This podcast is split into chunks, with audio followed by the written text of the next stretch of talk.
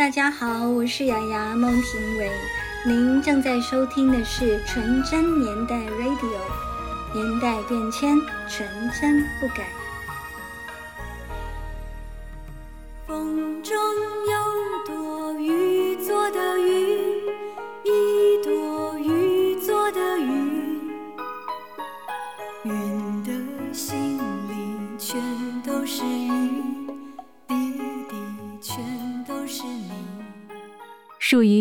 庭苇式的漂泊与幻梦。你听海是不是在笑？笑有人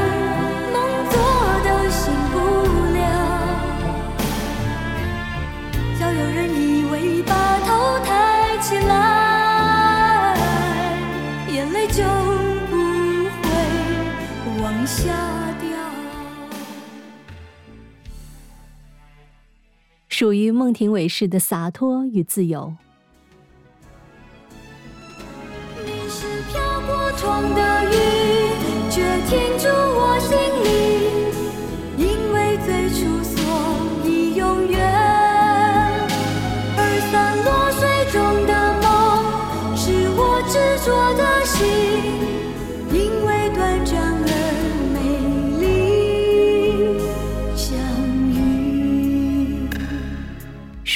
庭苇式的爱情与执着。不快乐的爱人总是那么傻又那么真。当我一声一声呼唤你，让我最少拥有你的眼神。不快乐。属于孟庭苇式的浪漫与无邪。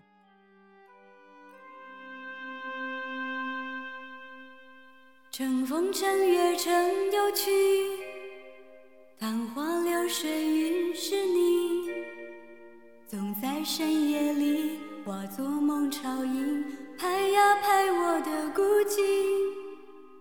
乘风乘月乘游去，火花星光无是你。昨天跟你去，明天也跟去，留呀留我在这里。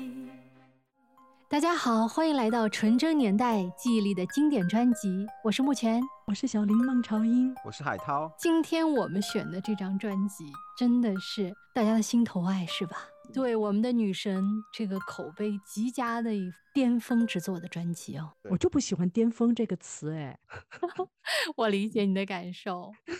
就是我觉得一个人的艺术生涯在不断的创作，然后非得用一种很商业性的东西去定义一个人，就是我特别不喜欢的。这山望着那山高嘛，这巅峰可以是一座又一座的高峰啊，另另外一个高峰还等着他呢，对吧？啊，原来如此，哎，我喜欢海涛这个解读，哎，这张专辑呢，嗯、是在一九九三年十一月九号发行的，我也找到了当时台湾的报纸还有上华的资料，然后都印着。嗯，十一月九号全球同步发行，这样写的。我们今天录音的时间正好是十一月，就是这张专辑发行整整二十九周年。哇哦！一晃啊，二十九周年哎。所以我说那个巅峰啊，其实我现在有另外一个呼之欲出的解读。你看哦，雅雅姐的这张专辑叫《风中有朵雨做的云》，是不是在天空上的事儿？所以巅峰之作离天空最近，所以这个解读哦，嗯，一方面是说这张专辑它的重量级，另外一方面也说这张专辑它确实是最接近天空的一种质感的专辑。哎，那还真是，是就是这张专辑把孟庭苇那种飘渺清冷的特质发挥到了极致。风中有朵雨做云，你们两个第一次听到这首歌的时候是什么时候呢？肯定就是姐姐发行的当年，因为当时我喜欢姐姐已经有一段时间了，她每一张专辑我都追，所以是第一时间在专辑同步发行的年月日啊、听到的，不能精准到日啊，起码是年月。海涛呢？是在发行的同年，然后是我初中同学买来的，然后那个专辑，然后私下里面会很喜欢听。我特别喜欢那个写日记啊，做记录啊。然后我那时候买每张专辑的时候，都会在那个专辑包一个纸盒子，纸盒子上面写写清楚我在哪儿买的，是什么时候买的。我找到了这个纸盒子，写的是一九九三年十二月购买。这张专辑发行的时候，孟庭苇在中国大陆已经非常非常红了，所以这张专辑的引进的出版商应该是珠海华声音像，他们几乎是和台湾同步引进的这张专辑。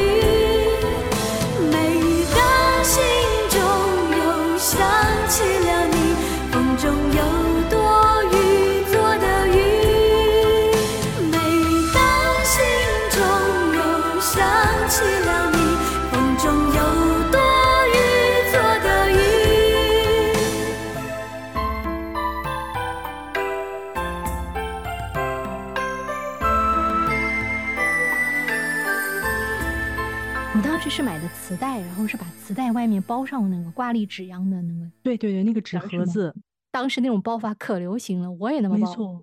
呃，基本上那个时候引进版很少有内页，然后都是一张纸嘛，然后把那一张纸呢就套上那个贺卡，不是有透明的封套吗？对吧？我们那时候贺卡是不是有塑料皮的封套？啊，然后把那个塑料皮套在那个磁带上，套在磁带上，按照磁带的那个大小，然后自己用那个透明的胶纸，然后呃小刀裁成一模一样大，然后把它封好，然后这样，所以你还这么精致啊！对，所以，我这个是蛮蛮费劲儿的一个事儿，是不是？因为你需要把那个薄膜一点点的，嗯，套好，然后粘起来，然后还不影响整体的那个不影响。然后如果把这个薄膜嫌它旧了，可以把薄膜划开，然后里边的纸还是完全的全新的。是所有的你喜欢的专辑都这样的，还是雅雅雅姐的专辑才有这样的全？部全哦，部专辑，嗯，那你比我精致多了。我觉得我应该是在这方面有恋物癖的人。而且这个做法是很有仪式感的事情，是吧？就是你喜欢的东西，然后你跟他有一个亲近的互动，哪怕只是说拿塑料纸包一包啊，这样，但是你跟他之间一下子觉得我对他付出了感情。没错，我真的是对我这些磁带、卡带、CD 都付出了我的感情。没 错，海涛，你你包磁带吗？那时候？我其实是不太包磁带，但是我我我认识一个那个朋友，他就是非常小心，就是会会把磁带整个塑封起来，夹在那个字典里面啊，或者那个厚厚的那种书里面。我收藏磁带是这样，我是喜欢编号，呃，比如说九六年的第几第几盘磁带，就讲真的啊，这张专辑的卡带其实是我买的孟庭苇的第一张专辑卡带，但是孟庭苇的当时的《谁的眼泪在飞》啊，你看你看月亮脸，东到台北来看雨，我都听过了，因为我一个特别好的朋友新买的，他买完了把那些都借给我了。我那个时候一九九三年，我翻到我的日记本，哎，我翻到我日记本里写着，我说我好喜欢孟庭苇的歌，但是我实在没有想到，一喜欢就是岁岁年年到现在。呀，好可怕！好感动哦。嗯，我有翻我的日记，就是为了避免说有一种记忆的滤镜，然后我又去看我日记里怎么写。那海涛呢？这首歌的词曲作者，哇，那大家很熟悉了，但是我觉得还是有蛮特别的地方。然后海涛来讲故事啊，这首歌是李安秋、陈耀川一起组成的词曲黄金搭档组合搭档创作出来的第一首作品，非常有纪念意义。陈耀在一档节目里面，他自己也说，当时他跟呃李安修跟雅雅一起去沟通这个歌曲的那个创作提案的时候，呃，他们三个是放了一次风筝，呃，结果就是陈耀川跟李安修这两个其实属于宅男个性的大男生吧，就是从来没有放过风筝，然后放风筝的时候没有一次放上去。不过这样的经历却让陈耀川有了写这首歌的灵感，也请了李安修，就是把放风筝的失败的那种无奈心情，就是映射到呃感情中。呃，两个人异地分别的那种分别情况底下的那种思念之情，呃，放在了歌曲当中。孟庭苇呢，用他最擅长的呃大自然的情况，然后做了一个比喻，所以就成就了这首经典的《风中有朵雨做的云》。你知道吗？陈耀川讲完这个故事吗？他在自己的节目里讲的，嗯，然后我有真的去求证，哎，我有问，我有问孟庭苇老师，你们三个真的放风筝了吗？然后孟庭苇说，真的放风筝了，我还有当时的照片，过两天找给你看哦。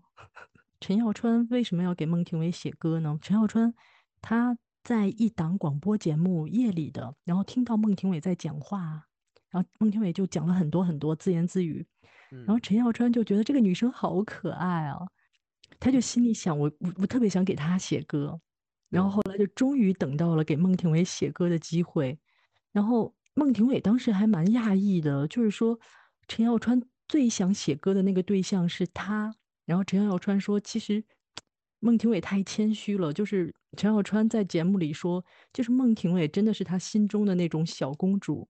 李安修呢，嗯、他们两个也没有想到聊一个创作的时候，孟庭苇会拉着他们两个放风筝，而且说那天也没有风。孟庭苇就说：“你们咱们放风筝吧，你们俩放我看。”所以基本上雅雅就在旁边笑，然后那两个人就放了一下午，是一点都没放起来。呃，我还看到了一篇就专门采访了陈耀川和李安修，就对于这首歌的创作，这个采访非常的权威。呃，台湾最大的那个就那个 MAST 就是著作权协会，对他们说，风中有朵雨做的云，风与云串成爱情轮回。陈耀川当时是飞碟的签约作者，按理说是不能给其他公司写歌手写歌的，但是正好呢，就是陈小川那个时候合约正好满了，嗯，所以那个他当时正好有一段空档是可以给别人写歌，他就赶快欣然答应了上华给孟庭苇写歌。而且就是陈小川很有信心，觉得以孟庭苇的风格，我应该写一点带日式歌谣的小调特色的歌曲。对，是的，没错。而且呢，陈小川又希望说可以在小调基础上写得更大气一点。然后李安修呢是怎么写的歌呢？就是他是顺着孟庭苇原有的特色，他想加一些文学的气质，所以呢，嗯，他就写出了《风中有朵雨做的云》。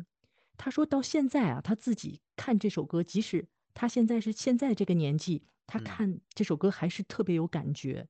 就是李安修说，等于说“风中有朵雨做的云”，说的是一则等爱的人的故事。云是这个主角的象征，风是那些外部的阻挠的感觉，雨呢，则是云里点点滴滴串成爱情的一种轮回。然后这是他们一些比较深层的解读。刚刚小林你说到说陈耀川在广播里听到雅雅姐的声音，然后我觉得。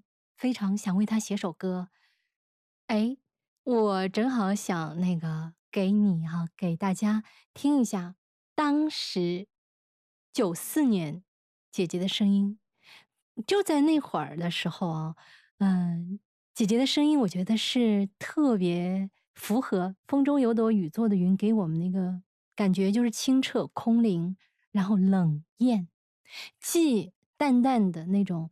啊，忧伤美，同时又让人觉得哇，有一种艳丽的妖娆在里面。而这个妖娆其实是姐姐骨子里的那种小小的嗯迷人之处哦。那我还想考一下两位哦，因为我让你们猜一下，也让我们在场的听友们听一下，猜一下，在这么多的自然风貌中，雅雅姐姐最喜欢哪种自然风貌？也是呼应小林你刚刚提到的，陈耀川说雅雅的声音特别好听啊，所以呢，我就和你还有大家一起分享一下一九九四年孟庭苇的声音，并且揭秘一下到底雅雅姐心目中那些美丽的、多彩的自然啊风貌，他最喜欢。哪一种？我们晚安，我是孟庭苇，很高兴今天能够透过这个节目啊，在空中跟大家聊聊天。很多朋友写信问我，他说孟庭苇啊，为什么你唱的歌曲都跟大自然的景象有关呢？啊，不是月亮，就是雨，就是太阳，就是大海，就是花。嗯，其实我自己本身很喜欢大自然的景象。那我觉得天地万物皆有情，那很多人喜欢呃谈情说爱，那唱的歌曲也以情歌为主。那现在的流行歌坛上面呢，几乎都嗯比较露骨的，我失去你很痛苦啦，或者说我爱你啦，你到底要不要啦？这些就是很明白的让人家知道呃歌词里面的意境。那我自己希望能够走出不同的风格。所以我会以大自然的景象来暗喻人与人之间的感情，嗯，我觉得这是一种很好的、很好的方式。也可以说，其实中国人本身就是很含蓄，啊，对于感情可能一直都是比较内敛的，嗯，所以我在唱歌方面也喜欢用这样的方式来抒情，嗯，那在大自然的景象当中，像风啊、雨、云或者日月。我自己本身会最喜欢的是云啊，因为觉得天上的云变化多端，然后捉摸不定，然后让你感觉很自由、很自在。嗯，尤其在天空上，蓝色跟白色给人家感觉很舒服、很清淡。啊，所以云在我的生命当中是最喜欢的一个大自然的景象。对，所以是云。哇，这段姐姐的声音特别的小女生的感觉啊，甜的，现在说话也小女生啊，嗯，确实会让人着迷的那种声音。但是你知道吗？我有一个想法，就是因为当时，呃，专辑的名称是《风中有朵雨做的云》，因为那个，所以是不是因为配合宣传，所以要说最喜欢的是云？哎，我此刻突然有一个疑问对，，我也觉得应该是配合那个专辑的宣传。呃，这个我们打一个问号，然后那个呃，同时我我问一下老师，有可但是能其实是真的，我自己还是固执的认为他比较喜欢海，是吧？肯定一定非常喜欢海。你你知道刚才我为为什么突然觉得可能是真的吗？就是因为孟庭苇在中学时代的笔名啊叫韩云，哦，哦，哪个韩字啊？寒冷的寒，就是他在呃中学时代发表杂志上的，就是发表他们校刊文章是嗯写韩云，他还有一个印章写着韩云。海涛为什么觉得他最喜欢大海？因为我觉得他好像很多的 MV 都是在大海边拍的。他还有一首歌叫做《你听海是不是在笑》。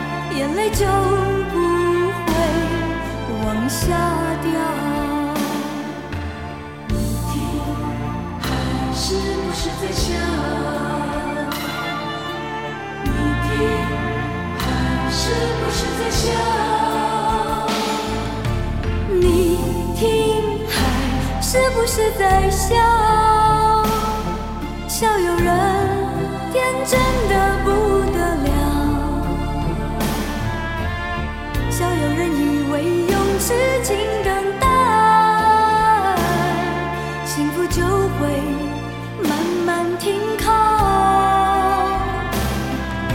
你听，海是不是在笑？笑有人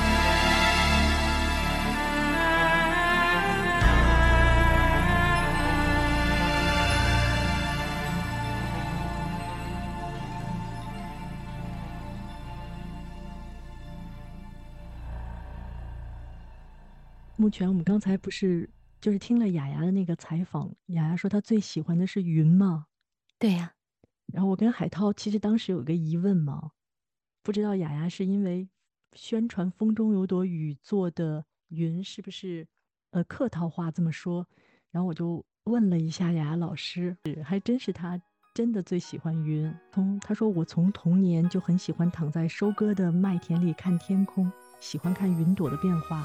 初中时候还要同学叫我小云，高中我给自己取了韩云的笔名。哇，就是刚刚回你的微信是吗？对，刚刚回我微信，太浪漫了，而且姐姐真好啊！你嗯问她，然后她就立马给你发来这么一段浪漫又温暖的文字。嗯，海涛，你听海是不是在笑？这首歌是不是特别的清冷和悲凉啊？对，我也觉得陈小霞跟姚若龙词曲搭档的作品里面，这首歌好像是比较悲一点。之前他给那个孟庭苇写的，像《你看你看月亮的脸》、像《无声的雨》，包括《谁的眼泪在飞》，好像都是比较那个感伤浪漫情调，但是好像是没有这种悲凉吧。嗯，风中有朵雨做的云整张专辑啊，我觉得嗯是孟庭苇全部的目前为止的出版的流行乐专辑中嗯最感伤的一张专辑，整个基调，因为十首歌都是感伤的情歌。呃，海涛目前你们有没有觉得说，啊、这张专辑它的那个感情唱的特别的悲伤啊？嗯，我当时听这张专辑的时候，因为是少女时期嘛，少女时期总的来说是比较明艳的一个岁数啊。嗯，可能不像走入社会之后会经历很多情感上、人事上的分分合合，所以少女呢对很多的情感会有一种幻想。那我记得我当时的情绪，听《风中有朵雨做的云》，虽然这些歌都挺用咱们现在的话说是挺感伤的啊，但我当年的感觉就是冷艳，冷就是是吗？冷飕飕的，因为这个不是一个很热闹的歌，不是热的感觉，嗯但是同时又很艳。这个艳并不是花哨，是让人觉得好美，就是感伤也好，呃，或者是悲情也好，或者是呃，有人说孟庭苇的歌就是带凄凄惨惨的哦。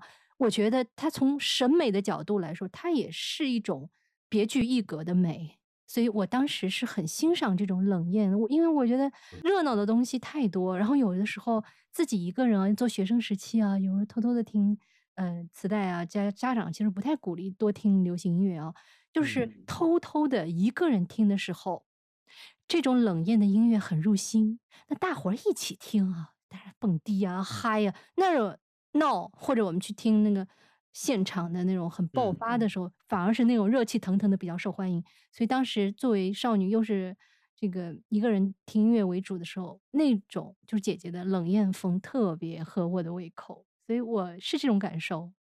呃，我也觉得，但是以现在的那个心态或者是角度来看的话，我觉得他这个风格可能是当时就是唱片公司的整个的一个企划包装的一个结果。我觉得风格是上华后来在从你看你看月亮脸开始摸索出来的风格，嗯但是这张专辑的非常的感伤，就是孟庭苇也唱出了那种感伤。就我一直在想，他的歌就为什么会打动那么多的人？我觉得打动的一定是除了声音之外，一定是情感，是因为当时孟庭苇在录这张专辑的时候，他本人说的，他当时心情特别不好。对，后他是我我记得他那个呃结束了一段那个恋爱是吧？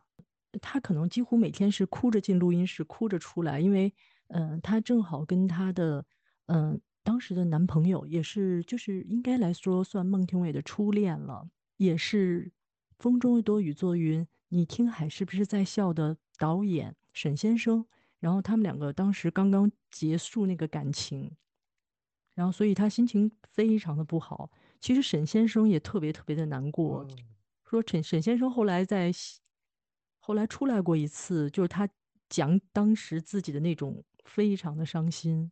孟庭苇是把当时就是他整个人就是恋爱状态的情感都唱到了歌里面。嗯，雅雅有在二零一九年的时候，就是写下了一段文字，写他的一九九三年。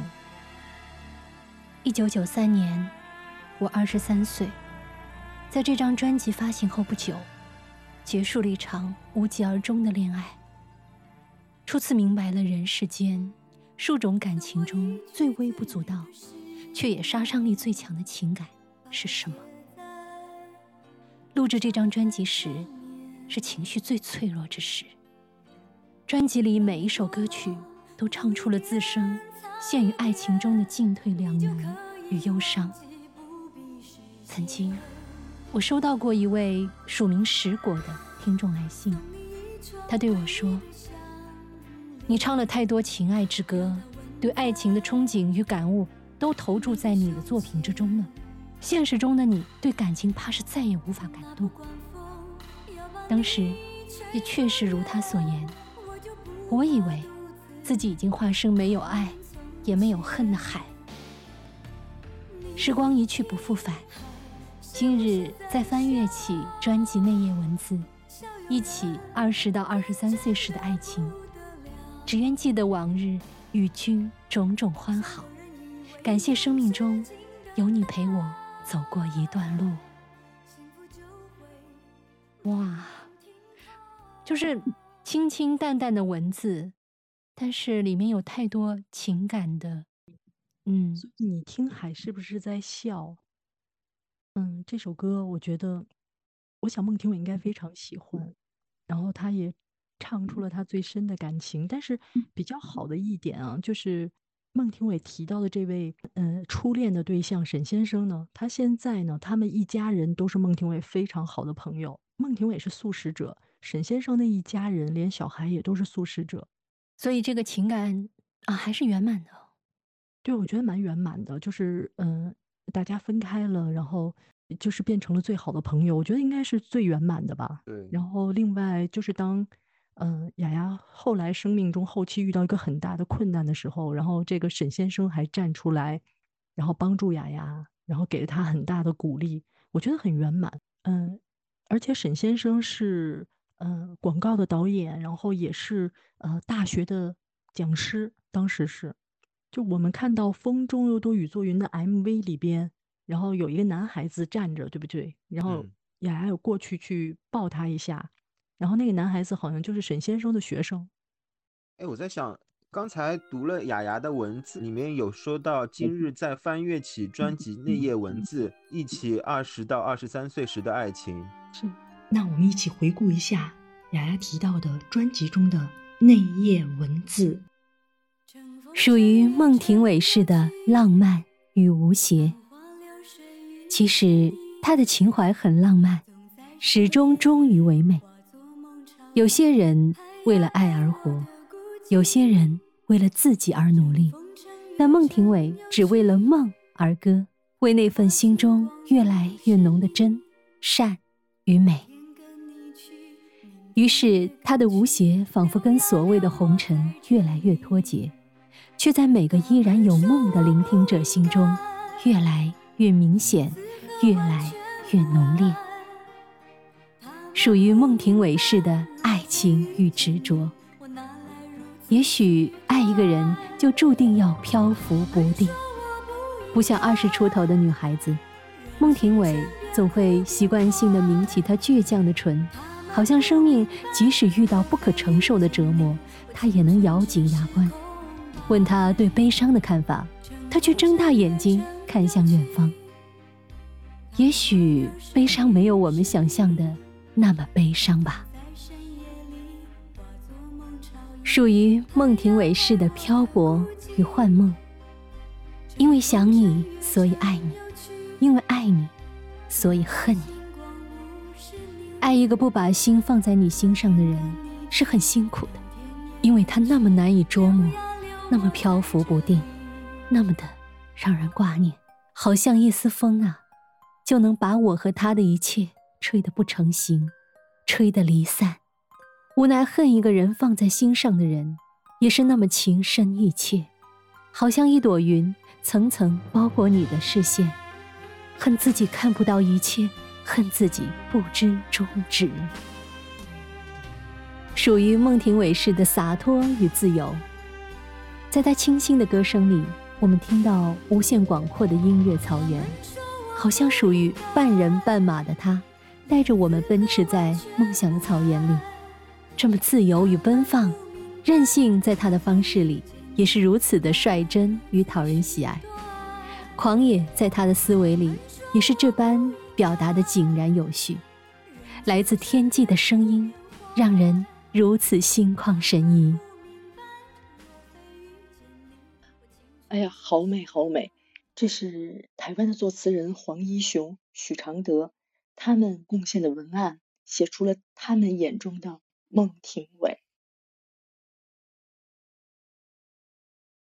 海涛，你还问过我一个问题，对吧？《风中有朵雨做的云》这个专辑的封面啊，为什么会孟庭苇一个大头像，然后下面是一个西南少数民族那个有有点像吊脚楼的一样那那样子一个存在，会要选择这样子的图片？对海涛，你你知道吗？你问完我那个问题以后，我当时答不了你，但是我一直在想，然后我突然就想到了，今天做节目之前，我突然想明白了，我发了一张图片给你。哇哦，一模一样哎，小林，嗯，三十七度二的，哇塞，嗯，是这样啊，就是，嗯，就海涛也知道这张专辑的设计师是。是台湾日光王子工作室的肖清扬，应该是对非常有名的设计师。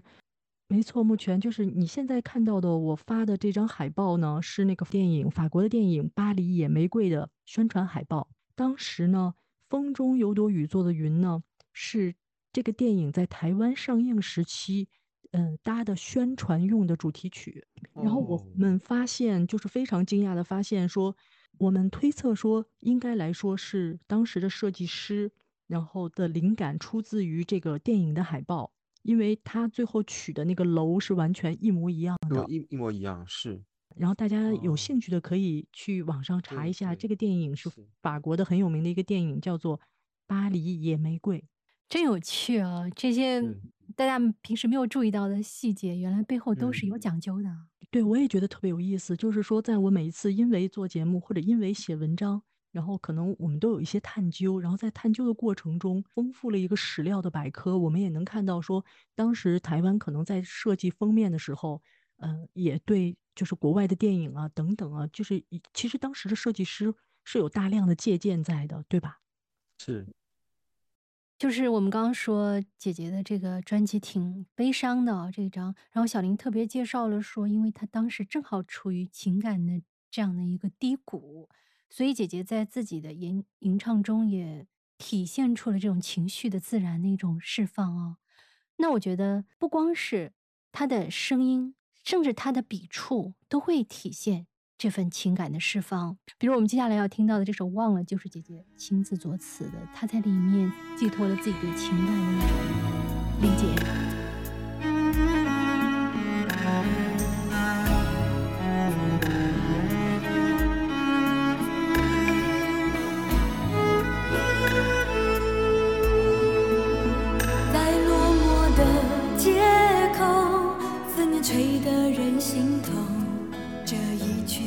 段长长的孤寂。冬夜里雨还倾，冰冷刺痛我的心，眼里尽是你茫然的表情。我想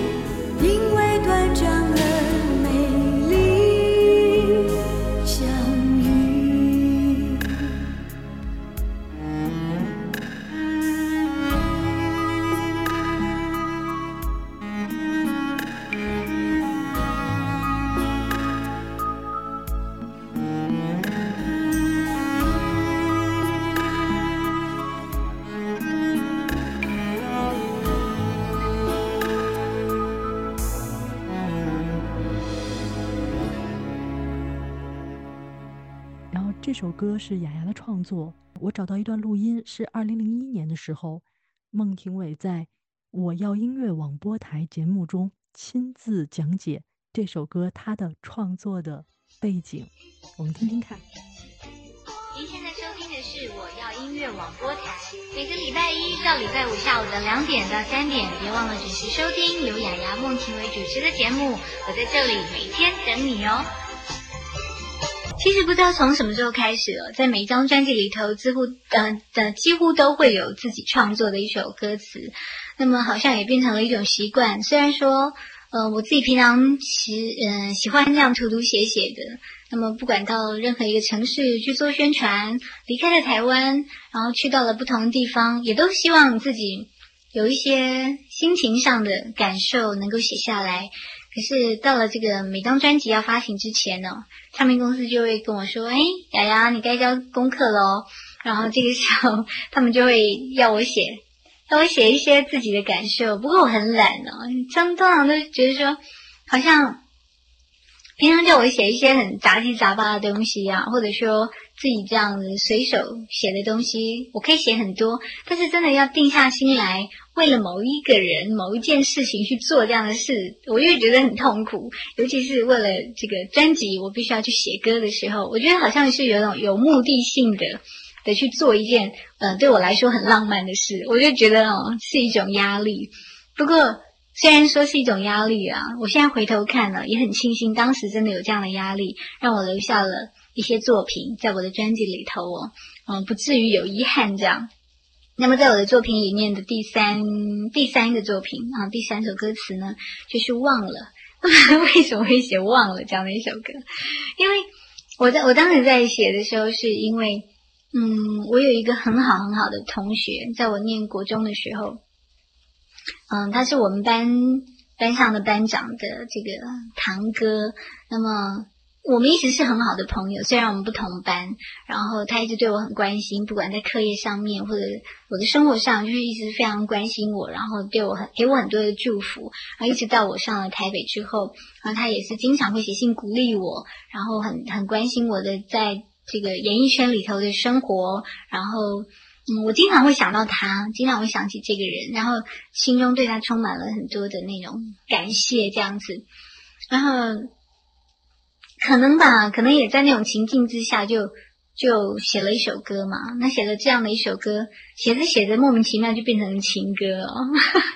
原来只是一种一种很单纯的那种那种嗯对对方的感谢的一种心思，写着写着就变成情歌，然后慢慢慢慢修改修改，原来是。的写法并不是这样，那写修修修修成这样，就变成是一首好像百分之百的情歌。那至于歌名为什么叫忘了，就是因为我当时在写这首歌的时候，我刚好去香港做宣传，然后我们在香港的那个宣传，一个男孩子哦，他就会看到我没事在休息的时候，就拿一个一个本子在那边写东西嘛，他就问我说。你在写什么啊？这样子，我就说我要写一首歌啊。他就说什么歌名？我就是随我就随口回答他说忘了这样子。他说忘了，嗯，这歌名蛮好的，这样。所以后来这首歌 就叫做忘了。我们一起来听这首忘了。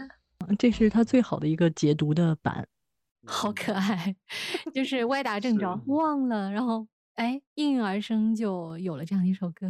这首忘了是。雅雅的第三个填词的作品了，在冬季到台北来看雨的时候，雅雅写了《千年的新娘》。上一张《谁的眼泪在飞》，雅雅又写了《三生三世》。是忘了，就是很巧合，都是雅雅跟徐佳良的合作。但是据雅雅自己说，当时唱片公司就是把没有填词的曲子，嗯，交给雅雅自己来填词，呃，让她自己选择，就是很巧合。三次都挑中了徐佳良的作品，那我觉得这三首作品呢，在某种程度上有点像恍如隔世的那种恋曲，就是序曲恋歌，呃，当中有千丝万缕的呃纠葛牵绊吧。嗯，千年的新娘，呃，再到三生三世，呃，以及到呃今生的这首忘了，那好惨哦，好不容易三生三世，最后什么都忘了。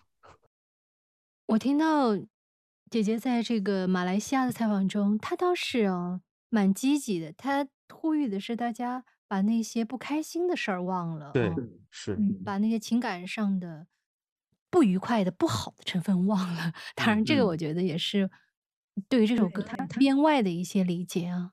他在给自己打气嘛，在当时，打气。嗯，我想作曲徐佳良，如果大家对他的名字。呃，不十分熟悉的话，应该对他的作品相当熟悉，因为他给郑少秋写过《笑看风云》，给赵薇写过《情深深雨蒙蒙》，然后刘德华的《呃木鱼与金鱼》都是他的作品，还有温兆伦的无数的歌曲哈，说谎的，反正这首忘了，我觉得非常好听啊，因为嗯。嗯。很多人啊，就是我们歌迷啊，就是特别喜欢他这个歌词，可以稍微念一下，就很多人把这一段话，比如说当做自己的网名或者等等。雅雅说，呃，你是飘过窗的云，却停住我心里。因为最初，所以永远，而散落水中的梦，是我执着的心，因为短暂而美丽相遇。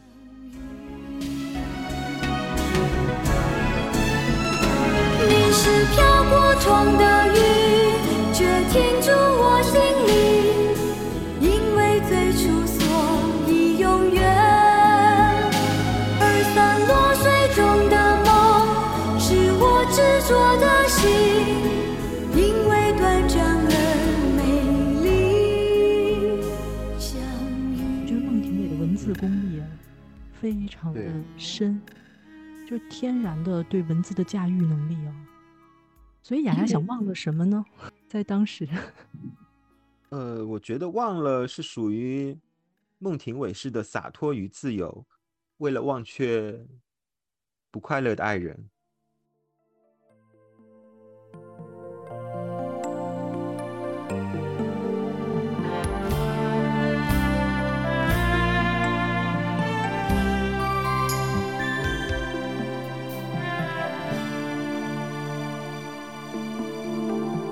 想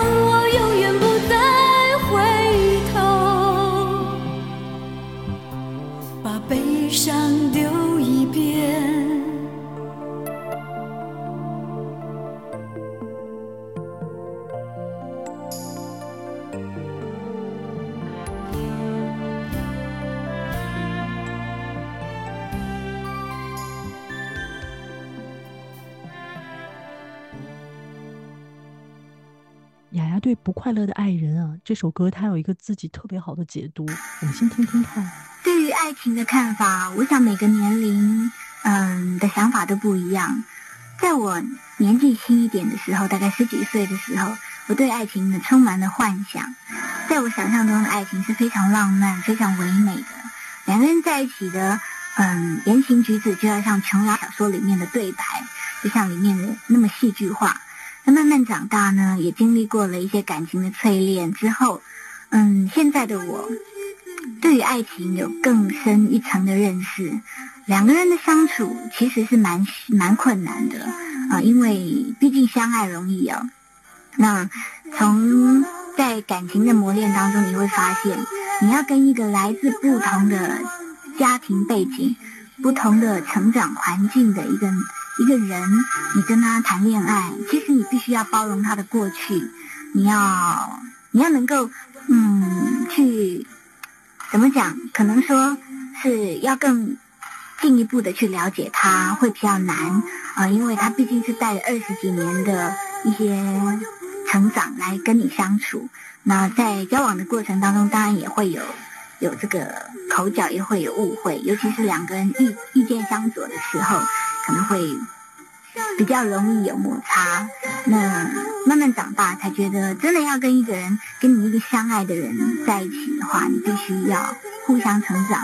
有很多事情一定要沟通，只要有一点小问题，两个人必须要讲开，不要放在心里面。放在心里面久了之后，可能会因为一点点小事，然后两个人就一翻脸，可能就是从此再也再也不回头了。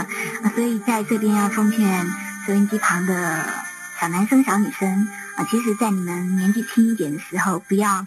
认为你们谈的恋爱是认真的，就是一生一世，因为毕竟你们没有经历过什么大风大浪，也没有什么社会经验。那在出了学校之后，你在踏进社会，你看了很多事情，经历过很多的事情之后，你才会发现你要怎么样去跟一个人相处是有很大的哲学。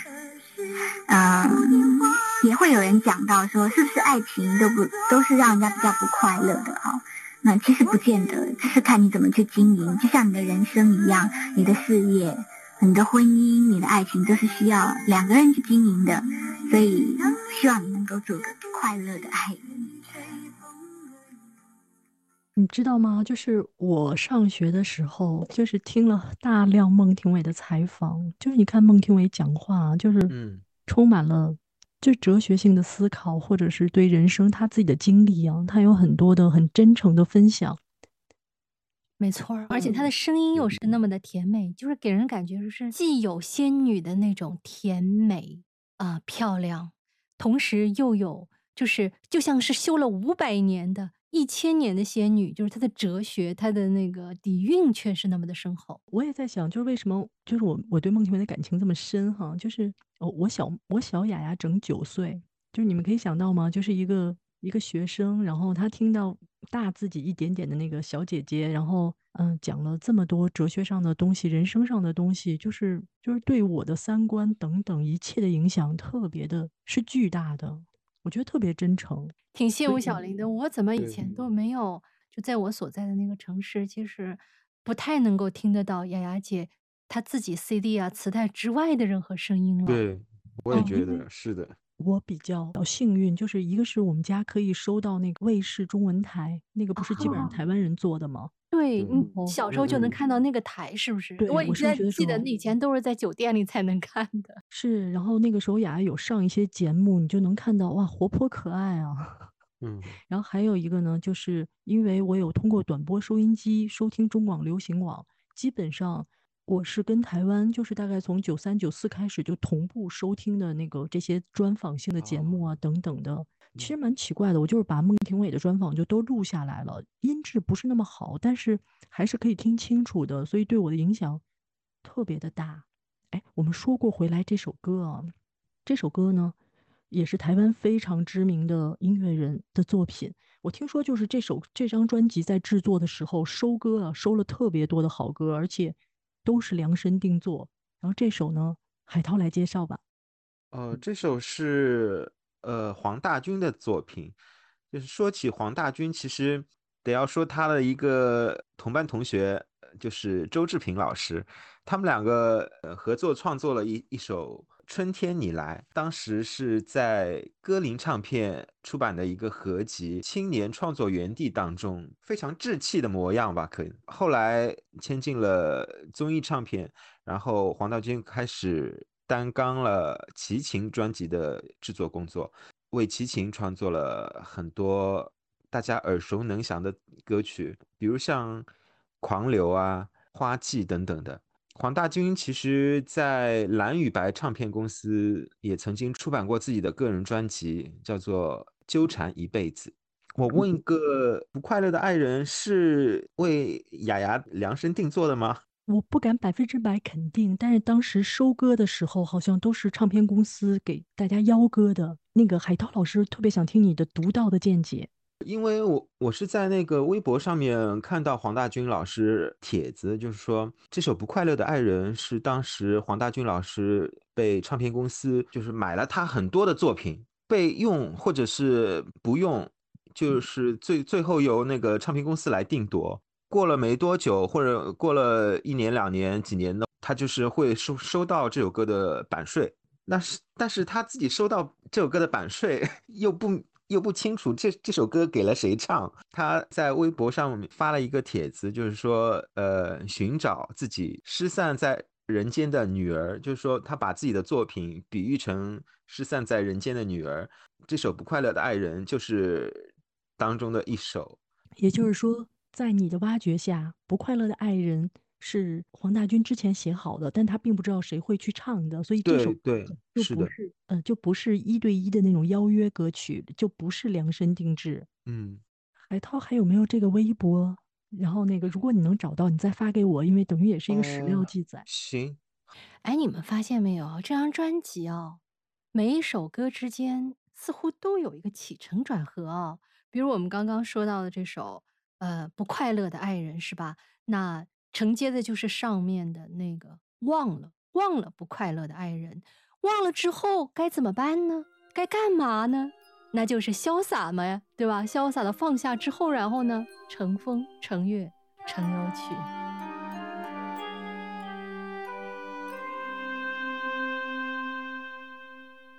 乘风乘月乘游去，昙花流水云是你。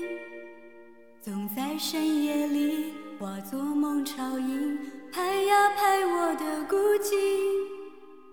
乘风乘月乘游去，火花星光物是你。昨天跟你去，明天也跟去，留呀留我在这里。他们说我不应该一次喝完全部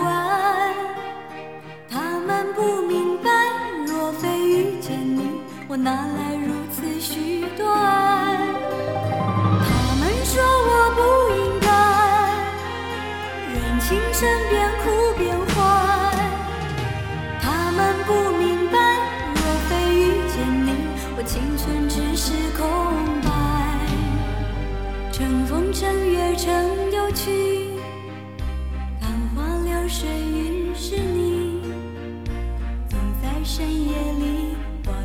风潮音，拍呀拍我的孤寂。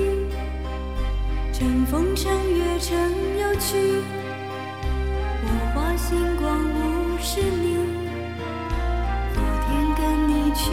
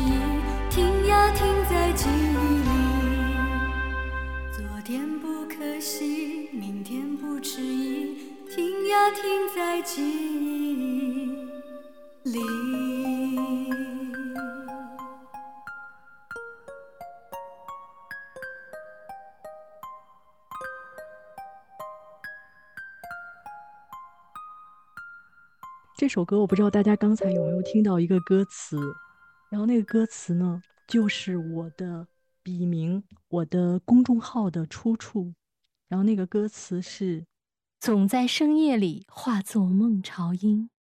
拍呀拍我的孤寂，嗯，我选了孟朝音嘛，因为我总在深夜里写文章。然后海涛的公众号歌颂如风，海涛给我讲也是出自一首歌，歌颂如风是我很喜欢的一个日本歌手小田和正的一首歌，我们两个都用歌词来作为那个公众号的名字。所以大家一定爱音乐的朋友多多关注海涛老师的歌颂如风，还有小林老师的孟潮音，嗯还有木泉老师的没有。还有木泉老师的喜马拉雅呀，喜马拉雅，对呀，哦，真的，我觉得你们俩的诗意也是源自于早年听了那么多的好的音乐。海涛赶快为我们介绍一下这首歌的梁文福老师吧。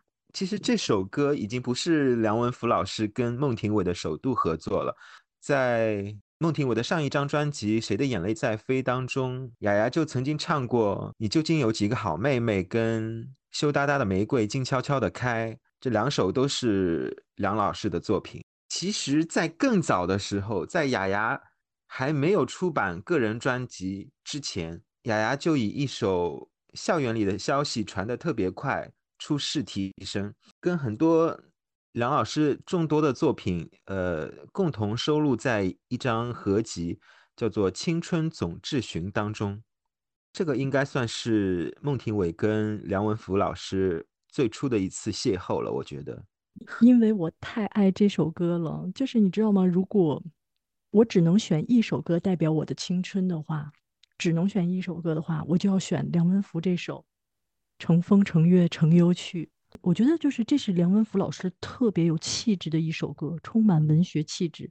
他说：“他们说我不应该任青春变苦变坏，他们不明白，若非遇见你，我青春只是空白。”他们说我不应该任青春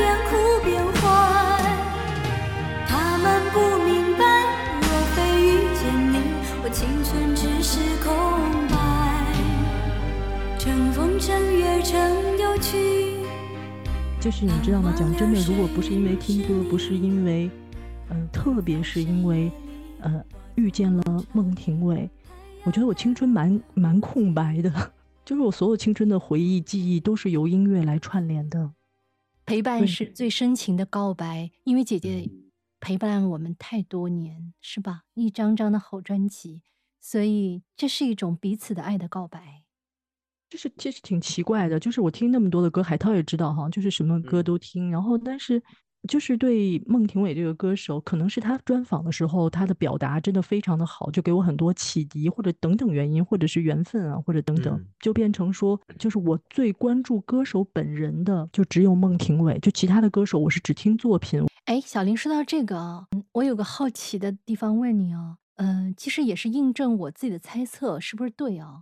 我觉得如果一个男性喜欢女性歌手，比如说海涛啊，喜欢孟庭苇或者喜欢其他女性歌手，可能一方面是对她的作品感兴趣，还有一方面是因为有一个词我们都知道叫做异性相吸啊。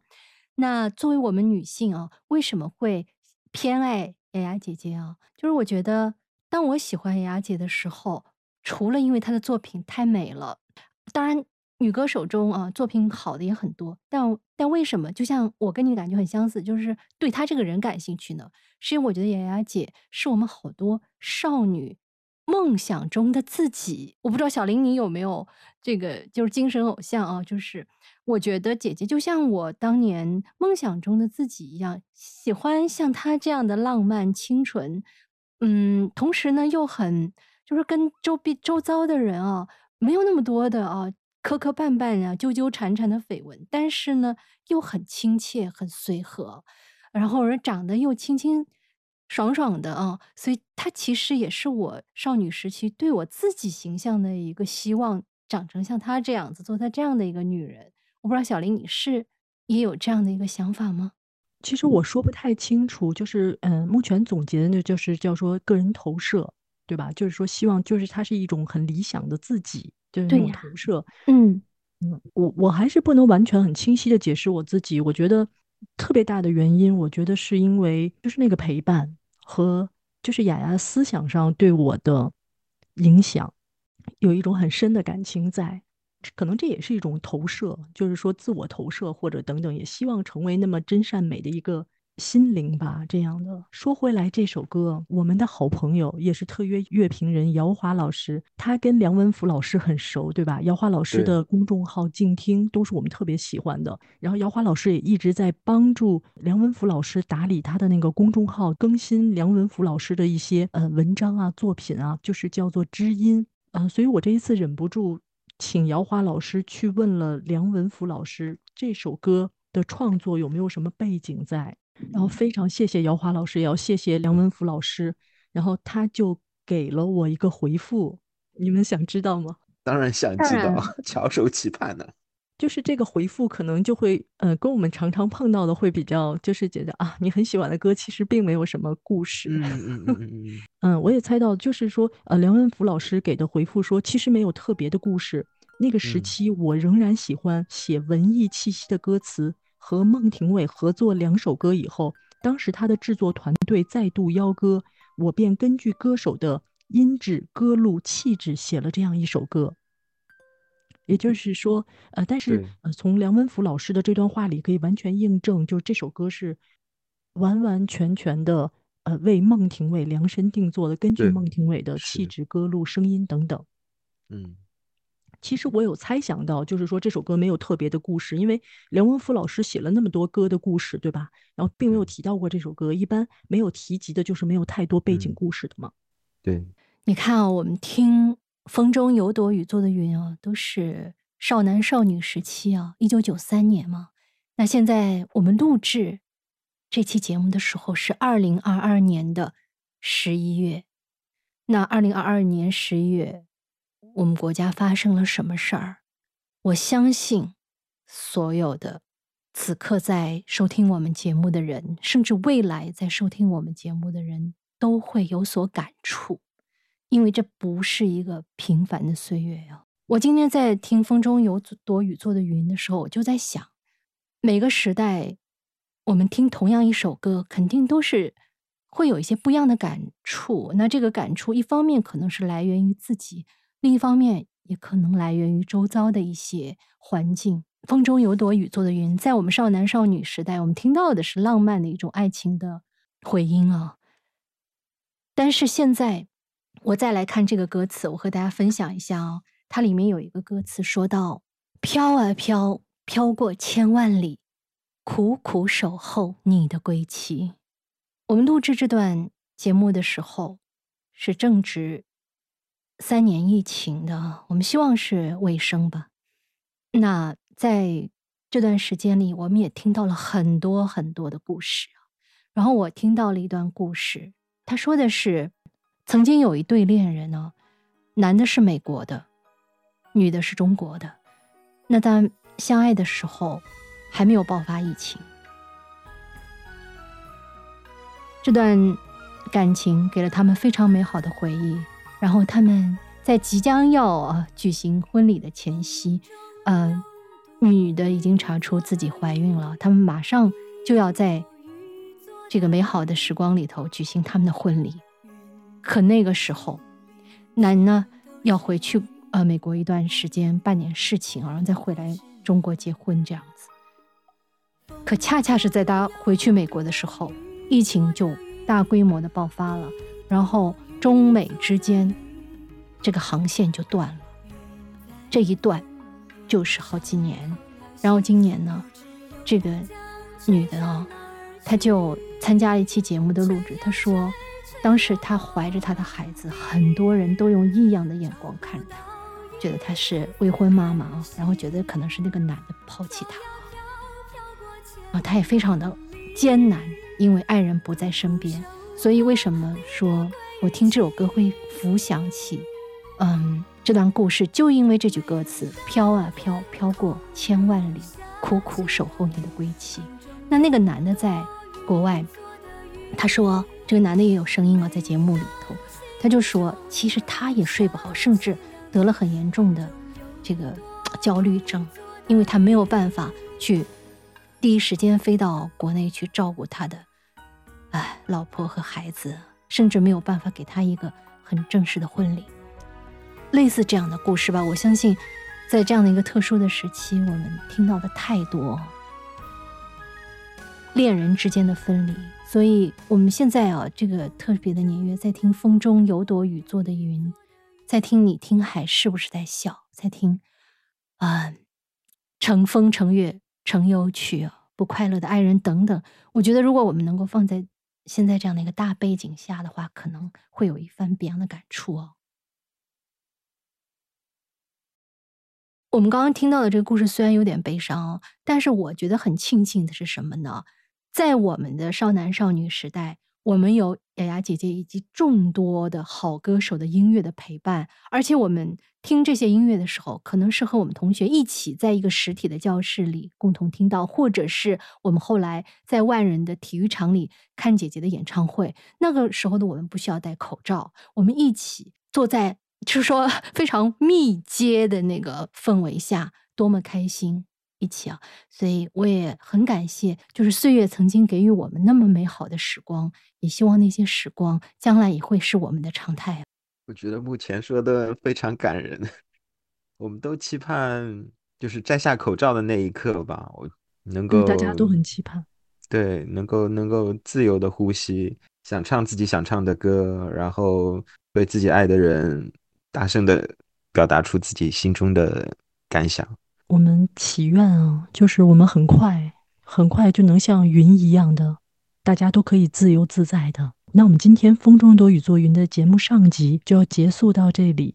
我们播出的时候呢，正好是十二月，是雅雅的生日。我在这里也要说一句：雅雅生日快乐，万事欢喜。然后祝福你的歌经典永流传，像风中美好的云一样，永远。长留在蓝天下，然后也飘呀飘，飘进我们更多人的心里啊！嗯，在这样特殊的日子里，祝雅雅心中所想的一切都好，祝雅雅生日快乐，永远十八岁哦！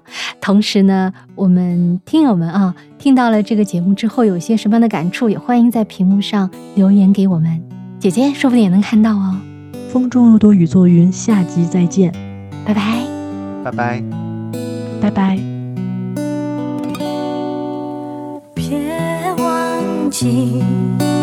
别忘记偶